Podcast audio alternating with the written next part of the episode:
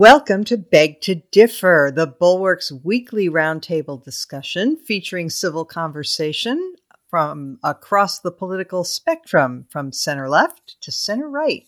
I'm Mona Charen of the Ethics and Public Policy Center, and I'm joined by Damon Linker of The Week, Bill Galston of the Wall Street Journal and Brookings, and Linda Chavez of the Niskanen Center. And we are delighted to welcome this week our special guest, A.B. Stoddard, senior editor at Real Clear Politics and columnist. Welcome, one and all.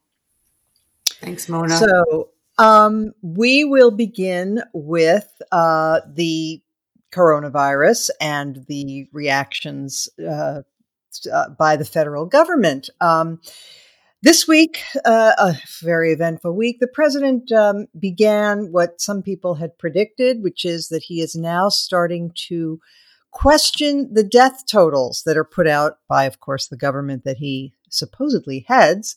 Um, he's saying he's wondering about the accuracy of the death totals. Um, he also, on Tuesday, said that he would disband the coronavirus task force, and then on Wednesday said no, he wouldn't. Um, so let's start with you, AB. Um, there is still no plan. Um, there is a scattershot approach to reopening, and there are protests breaking out in various state capitals around the country by gun toting uh, people who object to lockdown orders. Where are we? Well, Mona, thank you for having me. And thank you so much for uh, starting out by saying there is no plan. I think it's always important to remind people that we are um, heading into uh, May, uh, well into the month um, after we had our first known case on January 20th, without a plan to control the spread of the virus. And I think it's really important for Americans to understand that uh, as we head back into the reopen debate, uh, which I think we're going to he- head into and revisit many times because it's staggered, it's partial, it's uh, incoherent, and we will have more outbreaks and mini epidemics in different places that will cause us to then retreat and have this conversation again.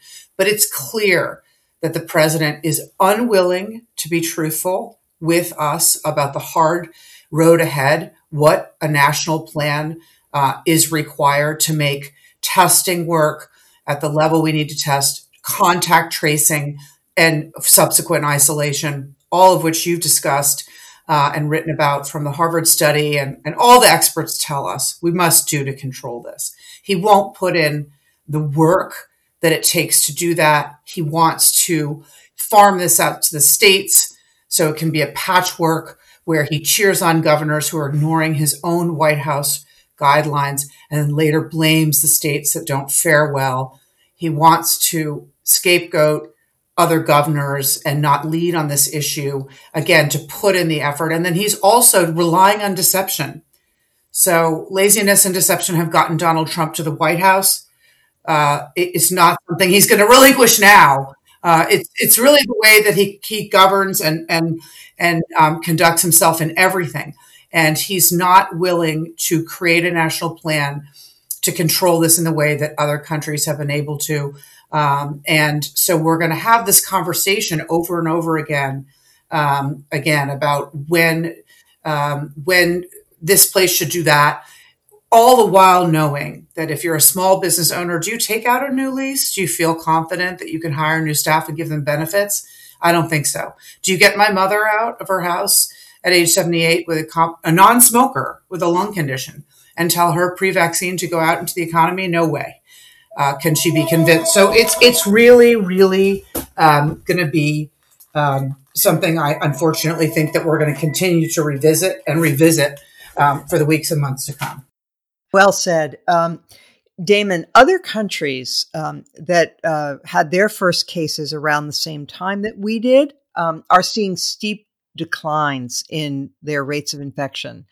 The only countries where the rates of infection are not dropping rapidly uh, and have plateaued are the UK, Sweden, which has done nothing. Sweden is is um, doing a, a, different strategy of herd immunity, and the U.S. Uh, So, yeah, that's right, and it's it's distressing. I mean, the New York Times just today on uh, Thursday, the seventh, had a, a, a, long piece about how Germany is is effectively starting to really open up, not just in the kind of patchwork, haphazard way that we apparently are starting to. They they are going to allow schools to begin opening by the end of May.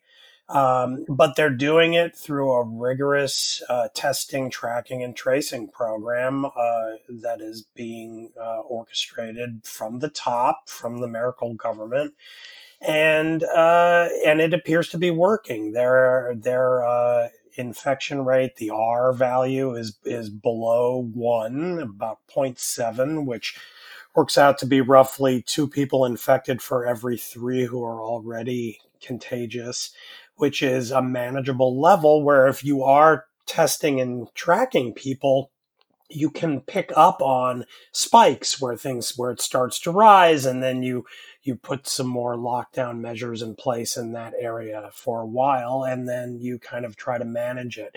As long as people are wearing masks and engaging in social distancing which they're going to do as well uh, you've seen uh, variations on this kind of an approach in Singapore and Taiwan and South Korea. And these are countries that are doing quite well in combating and staying on top of the virus, but not here. And it, it's sort of, uh, you know, we, we don't know how exactly it's going to go. I suspect it will be a mix of the best and worst of federalism. I mean, I've been pretty happy with my own governor, Governor Wolf in, in Pennsylvania, who appears to be trying to set up at the state level something approaching Germany's uh, uh, strategy with, with, a tracking, tracing, and testing program.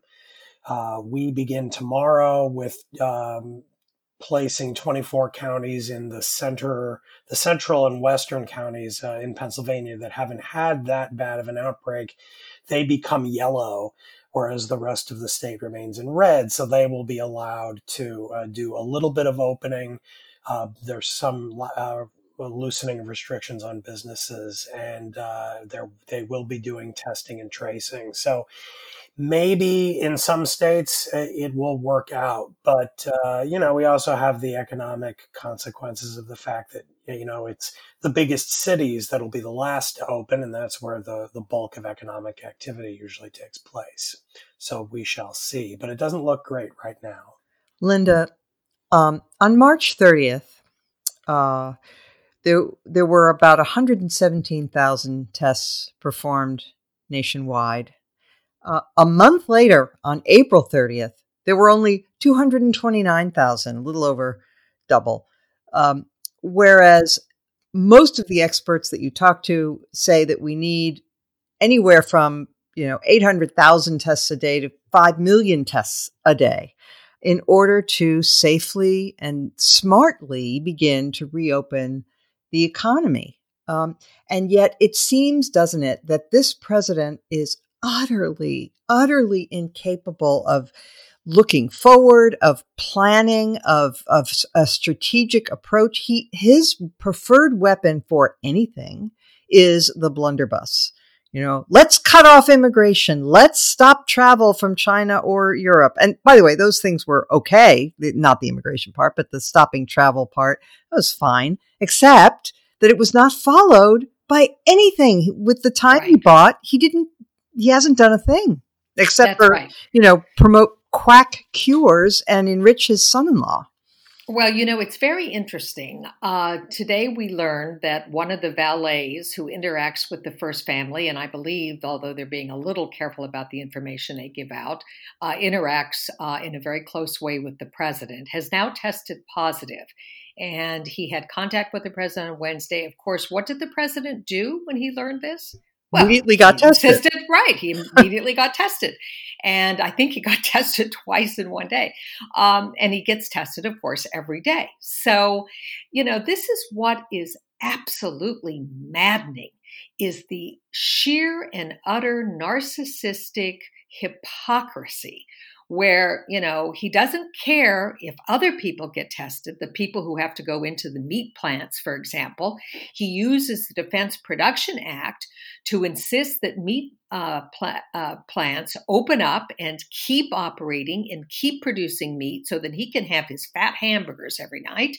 Um, and yet, he won't uh, won't ensure that there be any kind of a systematic plan and for the federal government to take over the responsibility to have FEMA or some other federal agency be in charge of number one making sure that we have enough tests that we have all of the reagents the vials and the and the cotton uh, swabs that we need uh, to make those tests to make sure that the companies who process the uh, the tests in fact have the sufficient number of personnel to keep operating and perhaps go to a 24 7 kind of schedule so that they're actually uh, processing those tests very, very quickly. None of that is he willing to do. So it's going to be very interesting to see what happens if anyone close to the president or the president himself becomes ill because I think that will change things uh, rather dramatically. You know, I don't, no one wa- wishes a terrible disease on anyone, but it seems that the only way this president ever stand, understands anything is if it affects him personally or someone very close to him in his immediate family. Um, Bill, these, uh, you know, Americans, of course, are within their rights to protest. They are fully within their rights to be stupid and gather in in closely packed, you know, assemblages um, to to protest their governments. Um, but but this business of bringing weapons, um, I, I was quite uh, very much in found myself very much in agreement with a piece by Michelle Norris in today's, I think it was New York Times, might have been the Post, um, but where she was talking about, you know, normalizing this, um, the, you know, the bringing of guns to political protests and how dangerous that is, and um, and really how um, how uh, corrupting it is of our civic life. Can you can you address that? On some level, Mona, what is there to say right? This is the this is the inevitable outcome of policies that have been pursued at the state level in many states for decades, uh, and political styles that have been fostered across the country. The two have come together in these armed populist protests, claiming to represent the majority, the real people, when in fact they are an unrepresentative minority in the states where these protests are taking place. Uh, and uh, we we sow what we reap. If we have permi- permissive permissive firearms laws and with open carry laws in public places, including state capitals, this outcome is inevitable. So you know, I'm surprised that anybody is surprised, frankly. uh, and uh, you know, it and uh, many governors on the receiving end of this, I think, have have had the guts and the smarts to push back hard. Uh, but we're going to be we're going to be stuck with this, and you know, particularly with the president consciously or unconsciously echoing his you know, famous both sides have really fine people uh, sentiments uh, expressed during Charlottesville. So there's nothing to stop this, everything to encourage it. And uh, we're we're going to get it as far as the eye can see. I can hold out no hope for change.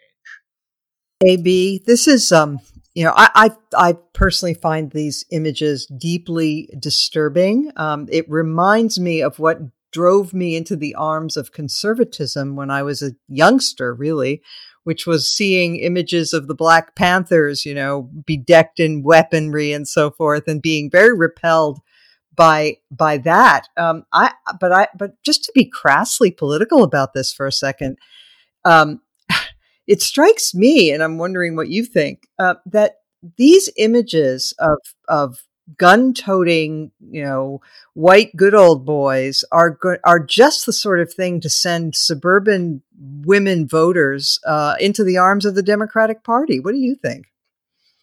Yeah, I found them just uh, incredibly upsetting, and it's we we have to make the point that that many Democrats made, which is, what if these people were Muslim or black with yeah. their weapons at the Michigan State House, uh, getting close up in people's faces without masks on, and screaming and intimidating them, and it's fascinating to me that Sean Hannity now is coming out against this type of a protest because he fears for the protection and the security of the police. And he thinks it undermines and is disrespectful to law enforcement. Um, and it, it, I wonder if that will have an effect on them. Um, puts the president in a weird place because he likes to, you know, laud the protesters and tell us that they're very fine people.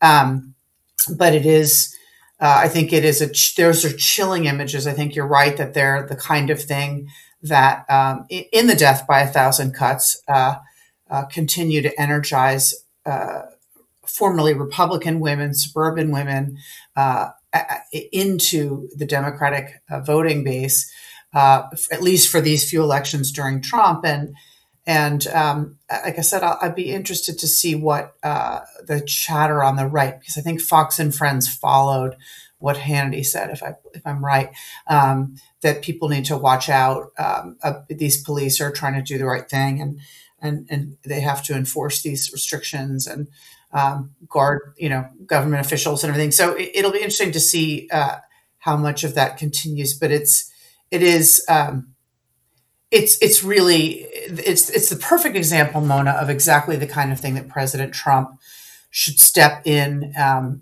to the void and say, "We all understand how frustrating this is for people. They don't want to stay home. They want to be heard in this debate, but you don't need to bring your gun to be heard in the debate."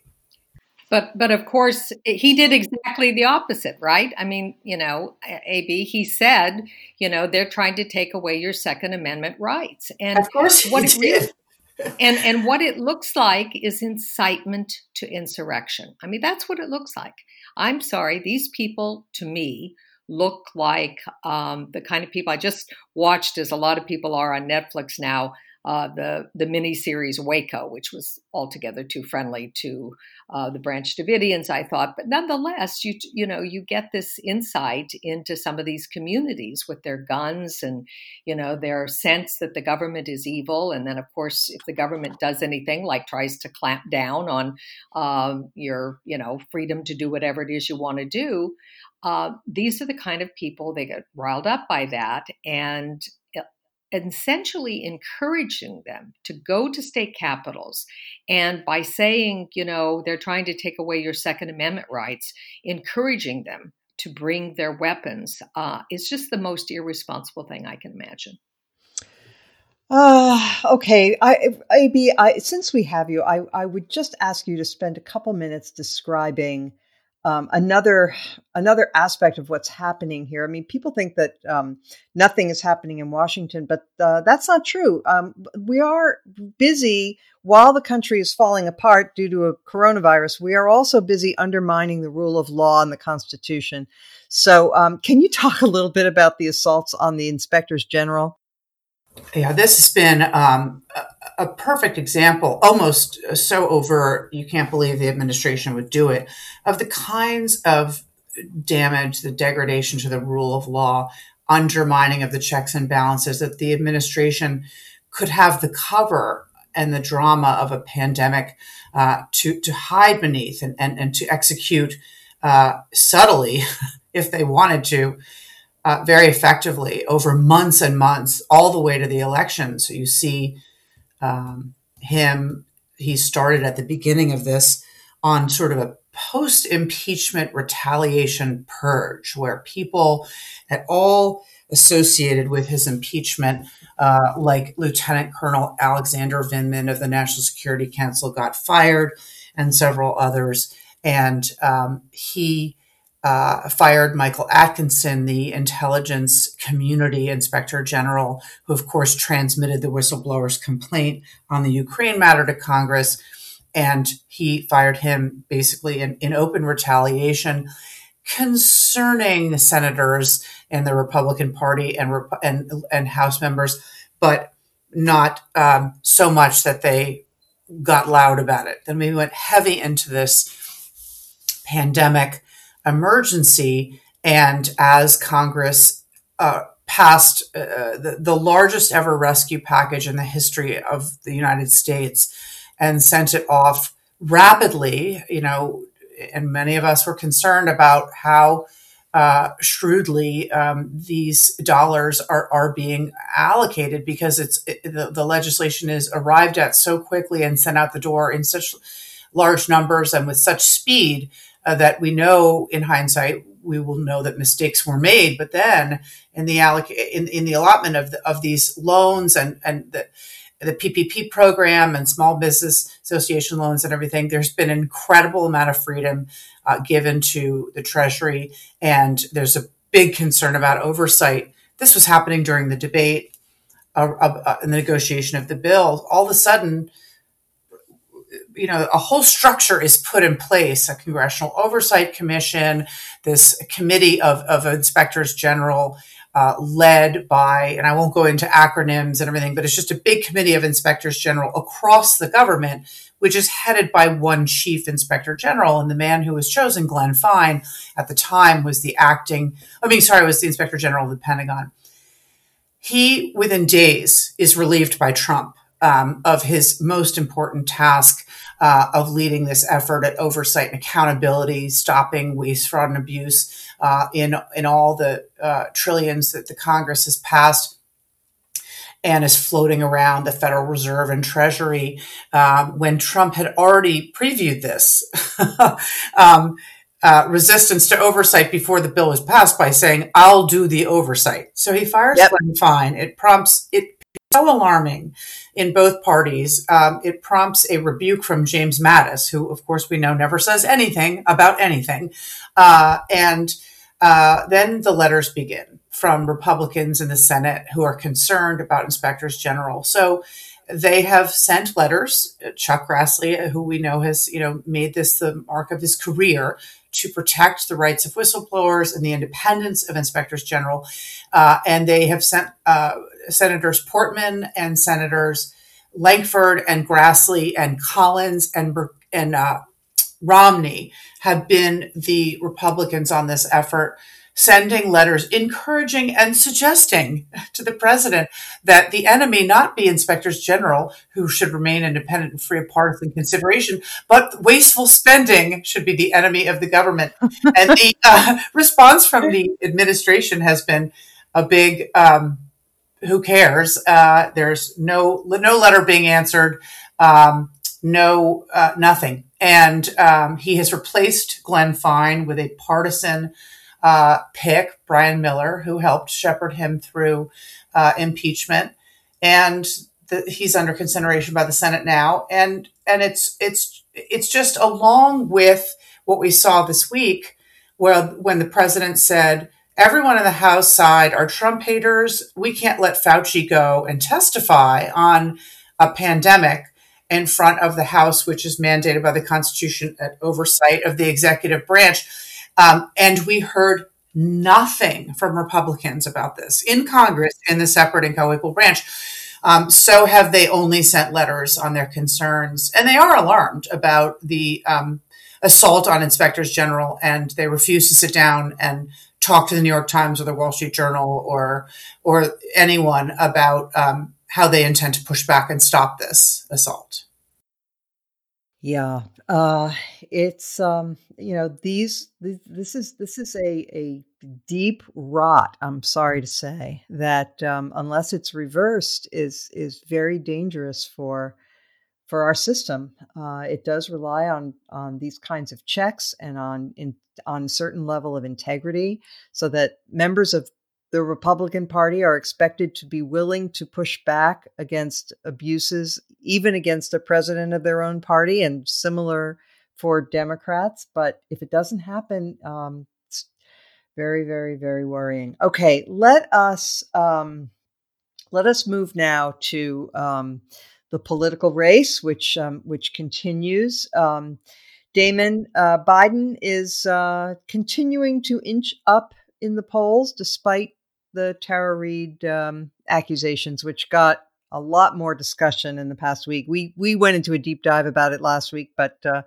since then she has declined to appear on a show and has um, anyway. There's been a lot more that's happened. Right. Um, I mean, I, in the end, I don't think the, the basic lay of the land has changed very much from our discussion last week. Her her accusation remains, uh, as a journalist might say, somewhat undersourced. Uh, her reliability remains uh, not entirely the strongest one might want in making such an accusation. Um, and I think Biden has handled it okay. He appeared on Morning Joe and had what I thought was a somewhat shaky performance there talking about it uh, but I think got through. David, do you think he was? Could I interrupt for one second just to ask yeah. you? I thought it was shaky too, but do you think that he had been overly warned that he couldn't say anything at all that could be possibly interpreted as casting aspersions on the accuser? So all he would say is, "It didn't happen." I mean, he he he was weirdly um, unwilling to elaborate. I thought. Well, the internal politics of the Democratic Party on these kinds of issues as is, as I think you know, very complicated, and you see that now also in news this morning. I saw Biden has come out and said that.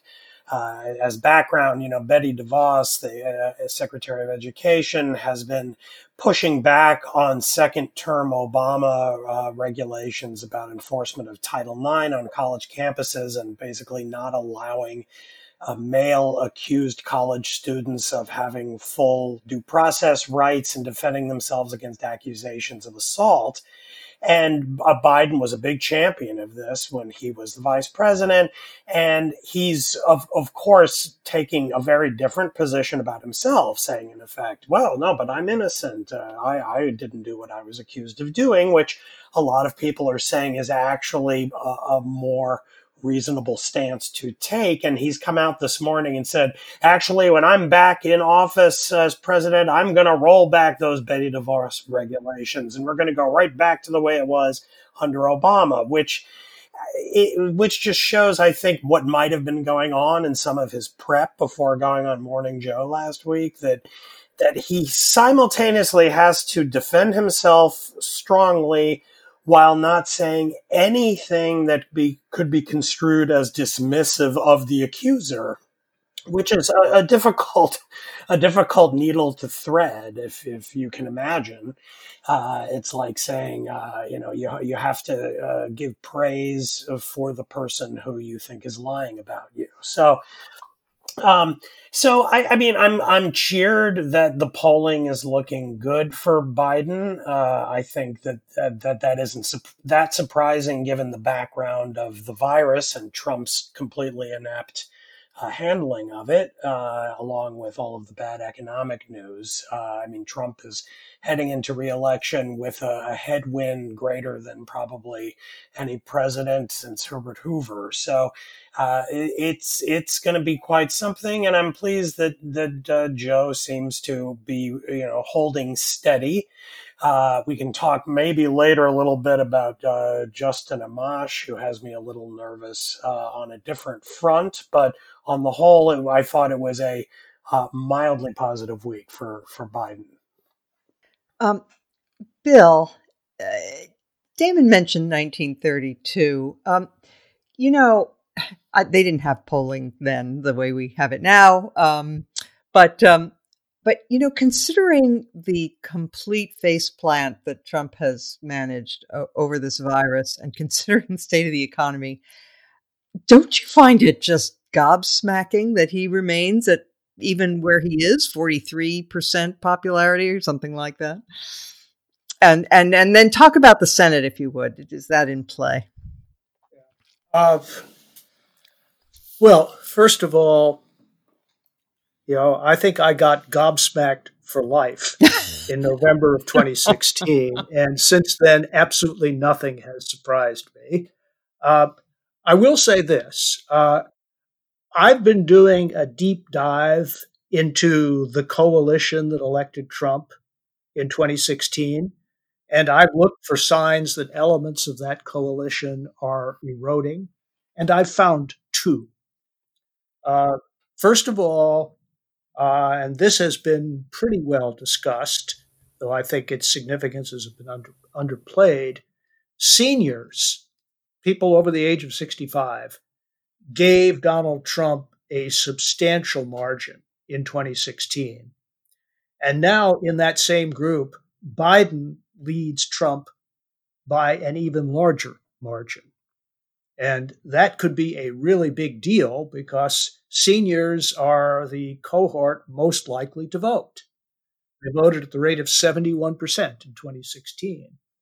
And so if if you know if substantial numbers of seniors change their minds, that by itself could make the difference in the states that were most closely contested uh, in in 2016. The other story that hasn't been told quite as much is the fact that white working class women are much less staunchly in his camp uh, than white working class men are, and white working class women are less behind him as a group than they were in 2016. Uh, and given the fact that opinion has hardened against the president among college educated white voters, he needs to run up the score among uh, whites without a college education in 2020. And if women are beginning to defect, it's going to be much harder for him to do that. So, structurally speaking, I believe that he's in a weaker position than he was four years ago. And that may account for the difference between the 46% he got back then and the fact that he's only registering around 43 or 40, 43 and a, half, and a half in job approval and also in head to heads against Biden.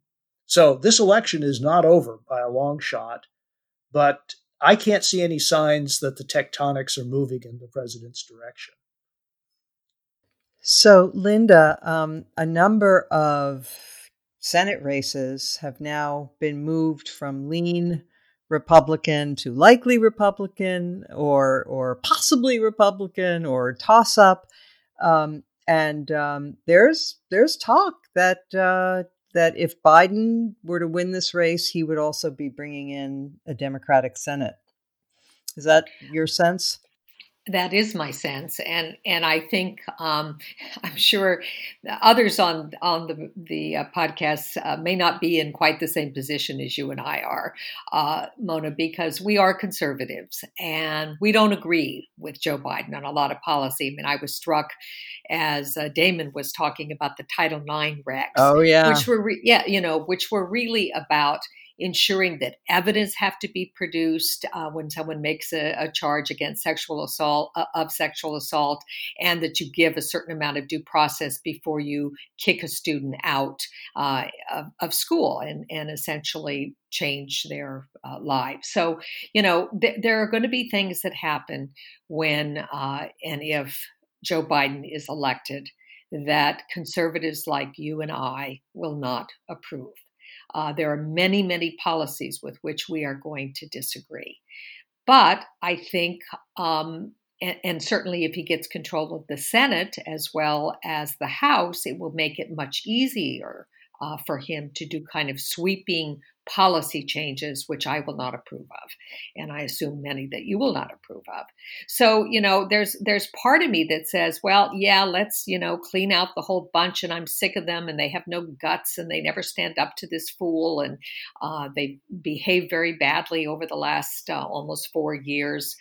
Uh, but on the other hand, I know that if Biden comes in in a kind of uh, huge tidal wave in which he makes a uh, you know a sweep of the Senate and he brings in an even larger majority in the House, it's going to be a kind of whiplash in terms of policy, and not all of that is going to be to my liking. On the other hand, I think that if that were to happen, uh, and if the Republican Party could ever redeem itself, which is not clear to me it can right now, um, that that might mean a, another one-term presidency. I guess that would be my uh, my optimal choice because I think another term of Trump is so damaging and dangerous to democracy itself.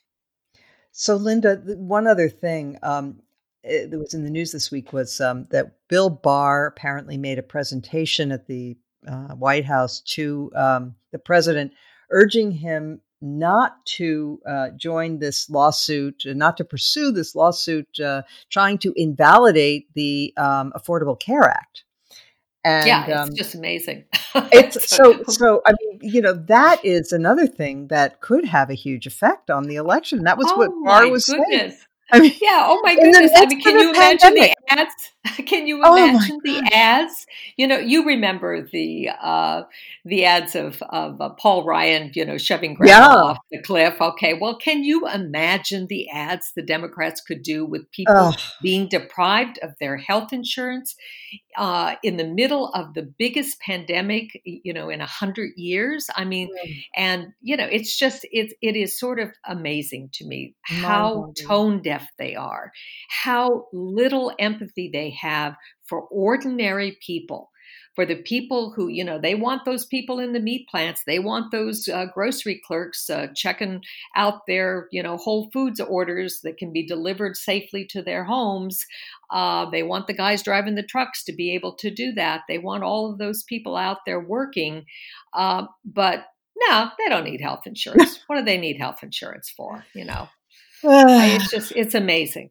All right, it's, it's Damon. A, it's a it's a workers' party now. Yeah, yeah exactly.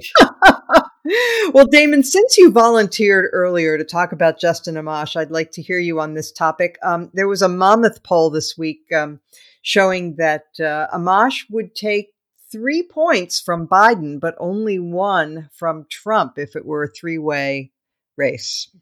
Right. And uh, with the gap the way it is now, that would still allow Biden to win by a good margin of, I think, seven points. So at the moment, that wouldn't be fatal, but it makes me nervous. It is going to tighten up. I agree with Bill that uh, you know, Trump is going to have a lot of trouble, but that doesn't mean it's wrapped up. So I, I really, I, I'm, uh, I don't know if you want to say it means I'm an institutionalist or more conservative on this topic. I, whatever you want to call it, I really am sort of dispositionally hostile to third party bids in general elections for the presidency because it never ever works. It's it's a vanity exercise for the candidate. Even Ross Perot, who managed the astonishing feat of winning 18.9% of the vote in 1992 won exactly zero electoral votes, which means he effectively got zero. He didn't get anywhere close to, to becoming president or even even winning one state. So it it I mean, you can go back to George Wallace who actually won 5 states, but that's because he was a regional candidate and Justin Amash isn't. So eh, do I like Justin Amash? Yeah, he seems like a decent guy. His policies on almost everything, I think, are preferable to Trump's. Uh, if he could be swapped in to be the Republican nominee, I would breathe a massive sigh of relief. But that is You're not, getting into fantasies. Come on now, calm down there, Damon. I just want to make clear that I, it's not that I hold any grudge against this guy. I think in, mm. in objective terms, he is in every way preferable to Trump. However, he would not be the Republican nominee. He would be a third party. And we can't begin to game out how that's going to play out in all 50 states. Uh, when it tightens up. And the idea that Biden could lose because Amash decided he wanted to give this a shot just makes me want to ask him, what exactly are you trying to achieve here? And again, my, my instincts usually tell me that it's about self promotion. Mm. May I take the other side on this one just yeah, for a minute? Sure. Go. Uh, uh, I agree with Damon about this particular case. But as a general proposition, uh, I think there is a case to be made for third party candidacies. Perhaps I'm just saying this in self defense because my very first venture into national politics was in 1980 as John Anderson's speechwriter. Uh, I could, I think there's a statute of limitations that that's run, so I can now admit that. Uh, but you know, but I can, I can tell you that Perot's candidacy in 1992 had an important influence on the Clinton administration, and I think it was a salutary influence. He put the issue of the budget deficit on the table in a very unmistakable way. Uh, and he strengthened the forces uh, inside the Democratic Party and the and the new Clinton administration, who were uncomfortable with the idea that uh, we could buy our way out of the recession and slow recovery uh, that the that the Bush 41 administration had bequeathed to us. And instead, as you'll recall, uh, we pursued the path of fiscal restraint, uh, which led to the most fiscally responsible and economically successful decade uh, that the United States has seen in a long time.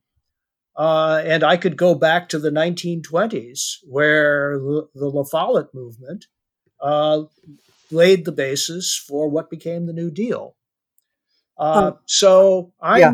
I'm unwilling to dismiss third party candidacies in a blanket way because I think they do have the effect or can have the effect of changing the issues terrain of American politics for the major parties. Yeah, I, I guess I, I might have one quick uh, rejoinder to that. I mean, obviously, Bill was was actually there in the Clinton White House, so it's I'm a fool to even question that reading of it. But I will be a fool. Uh, I do, from my reading of of the history as I lived it. Um, the fiscal restraint became the really big issue only after uh, the 1994 midterm wipeout that led Clinton to to say, "Holy crap, uh, we got to work with these Republicans, and the only way to reach a deal is to try to get smaller uh, kind of social program initiatives passed and to really show that we care about the deficit and cutting spending. Well, the Damon, announcement of the, I, the era of big government is over is in 1995 at the State of the Union and so forth. I'm afraid I'm going to have to pull rank on you on this one. Well, again, I, was I, I know you I, can. I wasn't, you know, I was indeed in the White House, indeed on the on the second floor of the West Wing, and I saw this play out close up. There was the famous Battle of the Bobs between Bob Rubin and Bob Reich, uh, and there were different approaches to the first Clinton budget associated with those two positions. And uh, it was not a trivial decision. The first Clinton budget, uh, you'd had you'd had 12 years of Republican presidents, and you had a bunch of Democratic interest groups who, for understandable reasons, thought that the spigots were about about to be turned back on, and they weren't. And I still have the scars on my back. I was number two on the Domestic Policy Council. I had to go around to all those groups and brief them right before the Clinton budget was released. And the first response was incredulity. The second was fury. Uh, so I, I reject the proposition that this was an emphasis that began uh, after after the 1994 wipeout. It's an emphasis that continued after that, but it didn't start with that. I, I love it wasn't your, the election that triggered it. I love the description of the scene. It's like something out of the West Wing it was literally in the West Wing. yeah, exactly. look, look, I, am I'm, I'm not making this up. I'm really not. That's not my style. No, no, uh, we know. No. I know. know I don't that. think you are. You're you're the real life Sam Seaborn. So.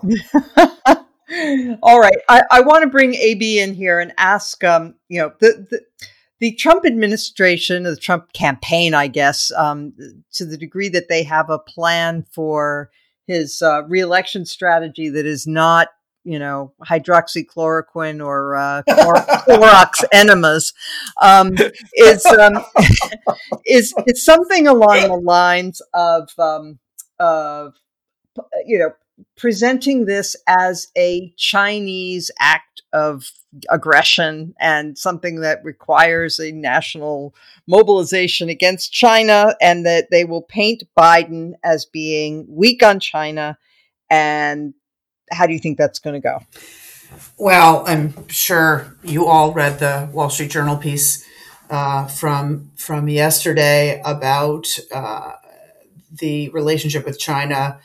Uh, at, you know how it's been changed by the pandemic, and what I think is so fascinating is that uh, we're in a situation here where um, Bob Lighthizer uh, is going to be talking to a top Chinese official in the coming days about the phase one China deal that President Trump touts as so meaningful and substantive, um, which Republicans behind the scenes complain has no enforcement mechanisms and no teeth.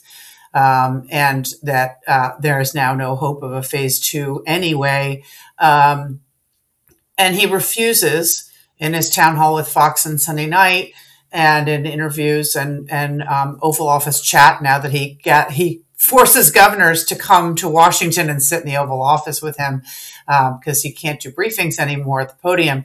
Um, in these discussions, he always says he's really mad at China, but he refuses to, you know, criticize uh, President Xi directly and really come up with a kind of sanction or punishment. Uh, he says that we're investigating it. Well, we know um, that our intelligence has told us that nothing was man made and released intentionally to create a scourge that would ravage China and then eventually really hurt us.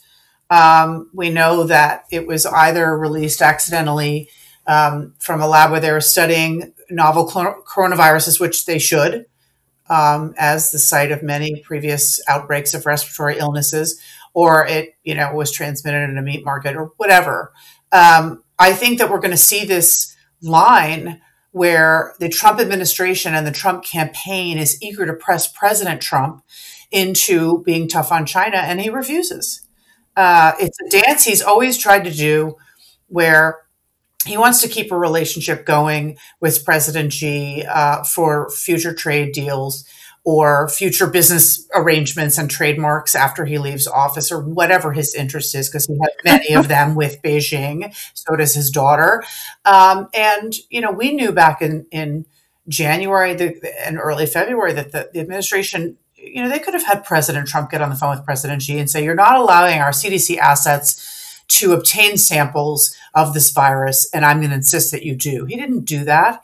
He told us repeatedly that they were being transparent, and he thanked President Xi for his, um, you know, professional management of the coronavirus outbreak and all his transparency. And he refused to do just what his campaign and his administration wanted. So here we are in mid May soon with some investigation they keep telling us is really going to be tough and I don't actually think we're going to see a response, a substantive response to the Chinese. I think he wants more trade deals.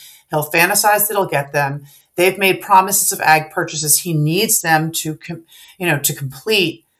And I think he's going to keep doing all his talk and doing ads about how Biden was a wimp on China when we know he covered up their cover up. And I just, I just don't know that that it works. I, I understand why Senate Republicans are dying to change the subject and use it as a constant um, batting ram, but it's really hard when President Trump won't play ball. And I think as the months wear on before November, I don't think he's going to take decisive action against the Chinese.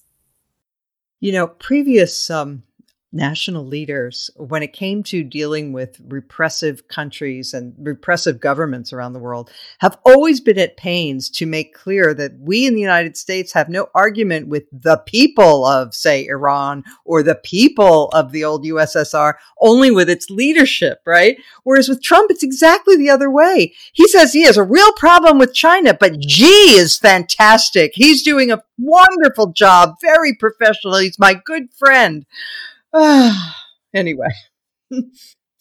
All right. Now, speaking of the wider world, um, this this virus um, will present uh, real challenges, uh, and and it may aggravate certain tendencies that were already in evidence. Um, freedom House, for example, which tracks freedom around the world, reported last month in March that for the 14th consecutive year, rights and liberties have declined worldwide. Um, and we've seen um, that in response to the coronavirus, a number of countries um, have uh, have increased their authoritarianism. Um, Damon talked a few podcasts ago about what was happening in Hungary. Um, I note that. Uh, uh, I'll toss this to you, Linda. Um, in the Philippines uh, this week, they closed the largest independent and the only remaining independent television network. Um, and uh, you know, the, the, there it it seems that this is being used um, as a uh, fig leaf to, you know, to to repress more and more people around the globe. Well, that's not at all surprising. Um, you would expect that um, that that would happen. I guess what is surprising is that not each and every authoritarian government has done that. Um, you know, you look at places like uh, Brazil, uh, you look at um, the Philippines, uh, and, and you do, do, see this kind of uh, use of, of their sort of you know state power, uh, not just to try to clamp down and keep a, keep people indoors, which in some places they're not even doing that, but they are clamping down on um, the you know kind of public organs that could inform the public of what's going on, like newspapers and and uh, whatever voices there are that constitute anything even resembling an independent press, and and that's to be expected um, among authoritarian regimes, um, and you know I think that you you you're absolutely right when you talk about um, the president and China. Uh, it's not, you know, we don't have um, as clear a picture of what's going on in China because some areas are still less accessible uh, than they were. But, you know, it's happening in, in a different way here. We have the government telling us one thing in terms of, you know, the status. Um, and we, thankfully, we do have independent press telling us the truth. Uh, but for the people who support Trump, um, you know, they get their information from entirely different sources. I have a friend this week um, who's very much on the right and she's a little older, and she sent me this unbelievable story about how Dr. Fauci is responsible for the, you know, tens of thousands of deaths because he knew that hydroxychloroquine was a miracle drug and he knew this back in the 1990s and he's prevented us all from getting it. I mean, it was it made no sense on any uh, level and yet that's what people are believing. So it doesn't just take an authoritarian government to uh, mislead people. You can have, even in an open democratic society, if you have people who are more like cult followers, uh, they're going to end up uh, taking their information from the wrong sources as well. I was about to say that uh, uh, that the situation is even worse than your Freedom House lead. Uh, made it out to be because just yesterday, Freedom House came out with a new report uh, declaring that Hungary is no longer a democracy, full stop. Uh, and so we now have a member of the European Union in the heart of Europe that has turned its back on democracy. Uh, the Freedom House report published yesterday goes on to point out that Poland is on the verge of going down the same path. Uh, in principle, uh, the European Union is supposed to be a league of democracies. That's one. That's its founding raison d'être. And in the in the late '80s and through much of the '90s, its gravitational force uh, was a source of of democratic transition. Uh, and but now nations are deserting this founding principle and the EU is basically doing nothing to stop them, or not very much. Uh, and this is this is a real moment of decision uh, for a very important center of world democracy. You know, is it going to be a league of democracies, or, or in the name of God knows what else, is it going to fail to stand up for its own principles? So these these are important months just ahead. Um, the the um, Freedom House report also mentions Serbia and Montenegro also heading in a very bad direction vis-a-vis human rights and liberties. Um, Damon, I know you're not a fan of broad U.S. Uh, military presence around the globe, um, but what about um, what about U.S. leadership as a, as a leader of the democratic ethos? Um, uh, just I would mention that uh, another country that we don't pay that much attention to these days, with all the emphasis on China, but um, there have been stories, uh, you know, really interesting coming out of Russia. Russia seemed for a while was immune to this, was not afflicted with this virus. Of course, who knows whether that was, you know, just disinformation or whatever. But now, in the last few weeks, three Russian doctors who raised alarms about the virus or about their lack of preparation to deal with the virus have fallen out of windows. Um, coincidence, I'm sure. Um, it happens. You know. Yeah. Uh, it's like all those Putin critics who managed to shoot themselves in the back of the head. Yeah. Um, but, um, but, you know, the, the part of, part of, uh, it seems to me, part of our role in the world, which we have now, where we seem to be turning our backs on, is that we at least spoke for freedom.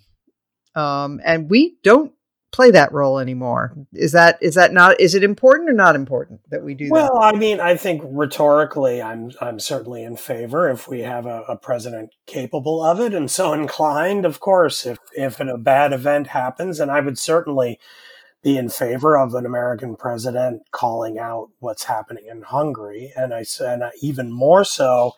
Uh, hope that the EU steps up and does something because there it's not just a question of of kind of making a moral stance uh, in the abstract. It, it, as Bill was indicating, the EU is an actual sort of political community, kind of halfway between a nation and uh, a trade uh, partnership. So they uh, the, the EU has enormous leverage economically over Hungary. Hungary needs the money that it gets from the EU and if the EU actually had the, the, the modest amount of guts to say you either uh, reverse uh, some of these recent moves or you, we're going to cut you off, you're out.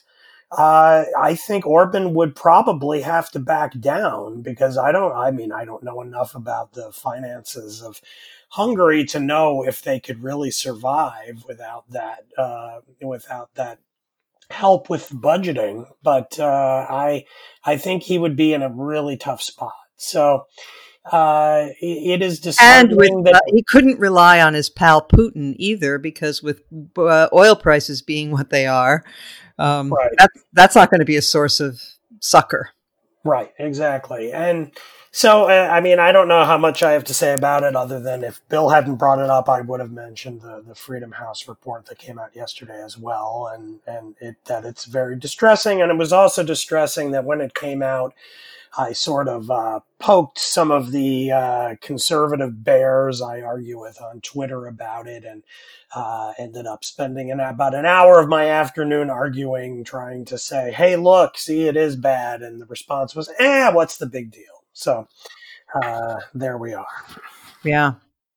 Um, yeah, I, I, I, those people who call themselves conservatives and can look with equanimity on what is happening in Hungary are really not my idea of a conservative whatsoever. Um, I'm sure Linda would agree. All right, um, let us move now to the um, things we want to draw attention to segment, our last segment. Linda, what do you have for us?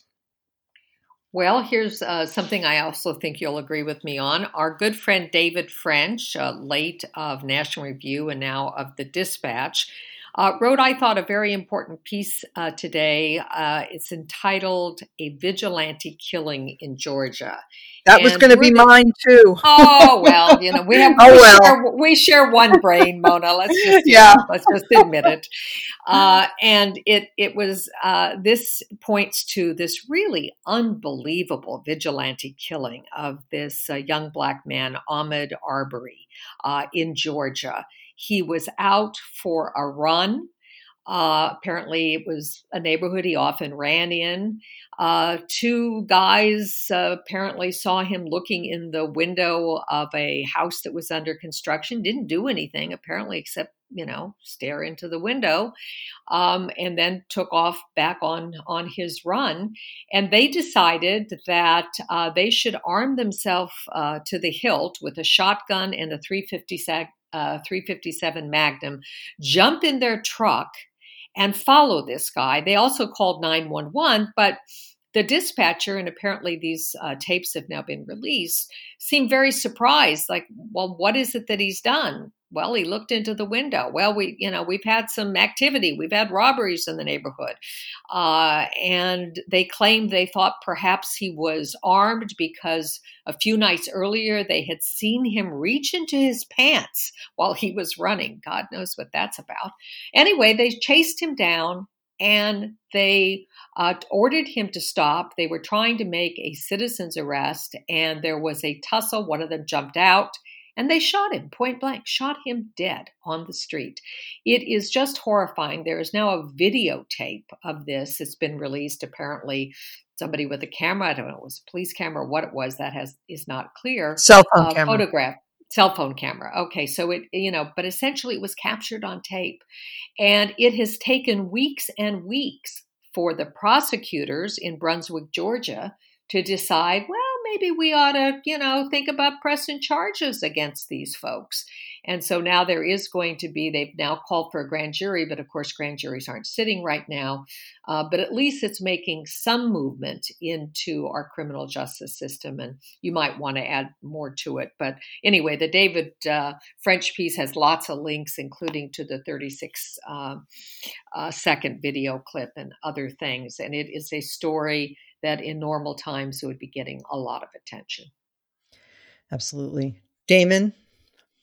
Well, I, have been uh, kind of maximally irritated over the last couple of weeks as I've watched uh, conversation about uh, COVID nineteen and lockdowns and stay in stay at home orders, sort of uh, get uh, mapped onto our normal partisan disagreements, and even uh, it seems to me by many on the right uh, in the media turned into uh, kind of assimilating it to the culture war, so that you hear arguments not not about whether or not uh, certain uh, certain uh, claims about the need for lockdowns uh, in response to the virus uh, are right or wrong, if the cost is too great for the economy, but instead in terms of, oh, those those liberal elites love to shelter in place with their Zoom meetings while the, the working class is out there dying and losing their jobs, basically trying to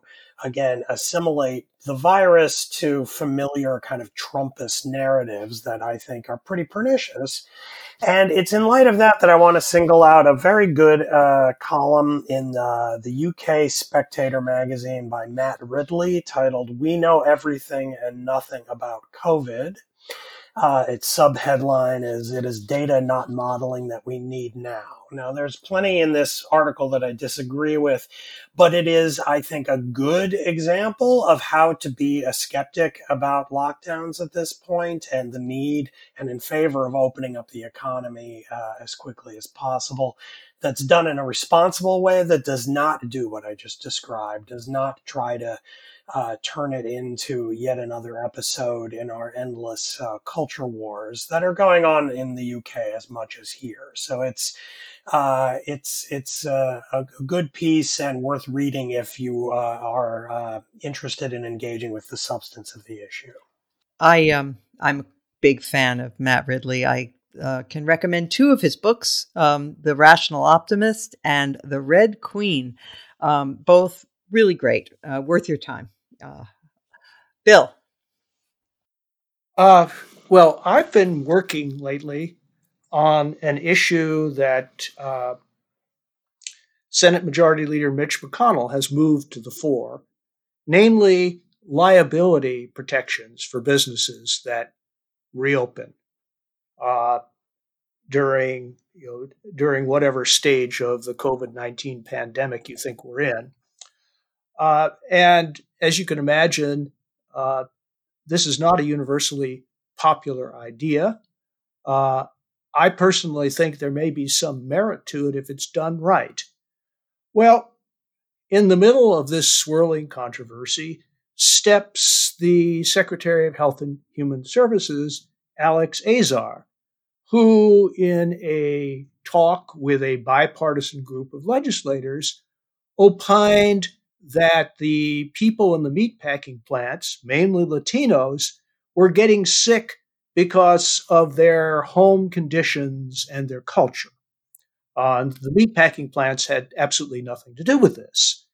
Uh, this, I confidently predict, will not be well received among the many people who were already mistrustful of this particular push by Senator, Senator McConnell. And I can say flatly, having studied not only the policy but also the politics of this issue, that any approach to liability shields that is predicated on the idea that workers are responsible for what's happening to them in the workplace is going to collapse for lack of a second. That is not a defensible public position. And uh, I hope that the Health Human Secretary has the good sense either to deny that he said that uh, or to repudiate it after he acknowledges that he said it. Because if that stands, I think that it is the nail in the coffin of McConnell's initiative. Uh, and it doesn't do much to burnish the credentials of the Trump administration as the tribune of the people. Uh, Oh, Mona, you know those dirty Mexicans, those dirty Mexicans. That's what I, that's what I grew up with, uh, and I've uh. always I've been always pleased that you know even though there's prejudice now that we've gone from blaming Mexicans for being dirty to blaming them for working too hard and, and stealing other people's jobs. So, AB, what do you have? The new White House press secretary. Uh, Kayleigh McEnany, who stepped into the role that Stephanie Grisham was playing, um, though for 400 days uh, that she was in the job, she never had a briefing and is now held, I believe, two briefings in the Brady room in the White House, the briefing room, and has done such an amazing job um, of.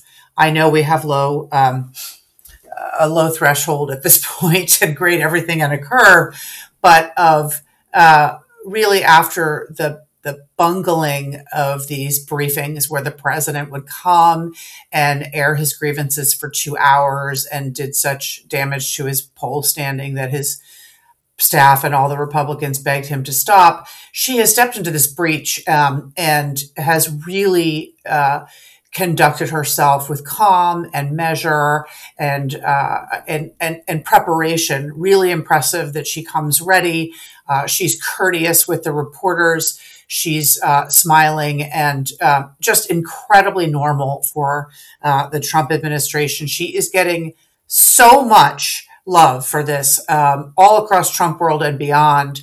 And if you've met her, she's a lovely person. And though she likes to sort of bust the press. She's never going to be nasty, to use a word that President Trump loves, uh, in the way that I think he expects her to be combative, disrespectful, on the attack with White House reporters and the way that he has been famously and he's encouraged his spokesman to be. So it'll be interesting to see uh, just how many more briefings she does uh, and whether or not uh, her visible role gets sidelined because I think the communications director at the White House, who is President Trump, is not going to be pleased with the spotlight that she has received.